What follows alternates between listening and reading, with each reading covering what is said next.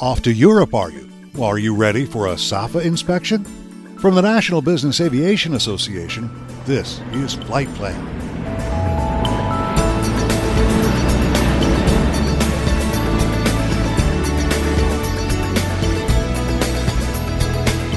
I'm Pete Combs with your trusted source for business aviation news. SAFA stands for Safety Assessment of Foreign Aircraft. And NBAA Operations Manager Brian Kester says if your travels take you to the European Union, chances are you're likely to encounter one. It's geared towards, as the name indicates, foreign aircraft operators. So if you are based outside of the European Union and you're flying into the EU, that's their method for ensuring that you're going to be safe while operating in their airspace. So I've asked Brian for a list of three things you want to do ahead of a SAFA check. First, he says, be ready. Now, while most countries are pretty consistent about the number of inspections they do, there are a few countries that sort of stand out. For example, France is one country that always tends to go above and beyond the minimum. So if you're headed to France, he says, expect to be inspected. If you're headed to another country in the EU, prepare to be inspected. Inspectors with the European Aviation Safety Agency have a list of 53 areas they can inspect, and Brian says you can study up beforehand. Be familiar with the guidance document for the ramp inspection program, which you can find on our website.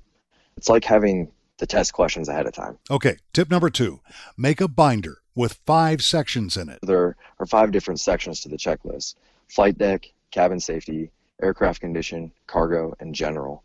And so within each one of those sections, there are multiple sub items. For example, if you take the first section, flight deck, the first thing within that section is general condition. So that would be sort of item one on that 53 item checklist. However, then if you go to the guidance document, there are 18 different pre described findings related to the general condition of the flight deck. And so that's things like is there a broken window?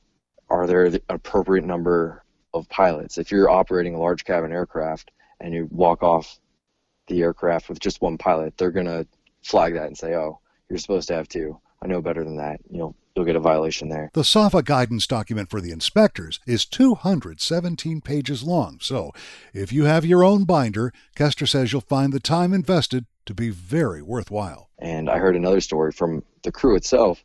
They were over in Europe.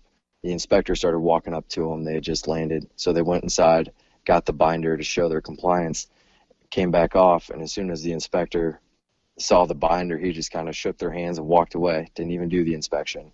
So even though it's a lot of legwork, it can definitely be worth it. Third tip? Well, I'll have that for you in just a moment. But first, please, this message.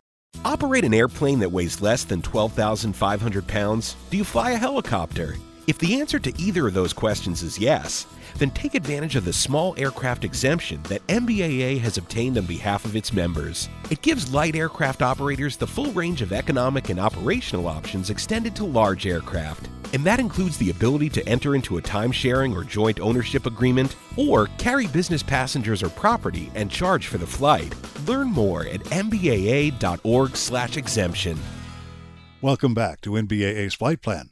I'm Pete Combs. I'm talking with NBAA Operations Manager Brian Kester about his top three tips for surviving a SAFA inspection in Europe. The first two tips be ready and prepare a binder to organize and document your compliance. And the third tip, he says, be on your best behavior. The first thing we tell most folks is actually to remain professional. Smile, shake their hand. They're they're a person too. Especially if the inspection happens after you've landed after a long flight, you might be tired, not really ready to deal with this. But it's important to remain professional, especially once you throw in language barriers and then commercial versus non-commercial differences. Even if there is a difference there, just remain professional. It'll get worked out in the end. Getting upset will only make things worse for both of you. Brian brings up a pretty good point. The criteria for SAFA inspections were developed for commercial aircraft, and in some cases they might not apply to your aircraft. You'll find more on our website, nbaa.org/safa. And that's the latest from the National Business Aviation Association. Remember, you can subscribe to all Flight Plan podcasts at Apple's iTunes website or download them from nbaa.org.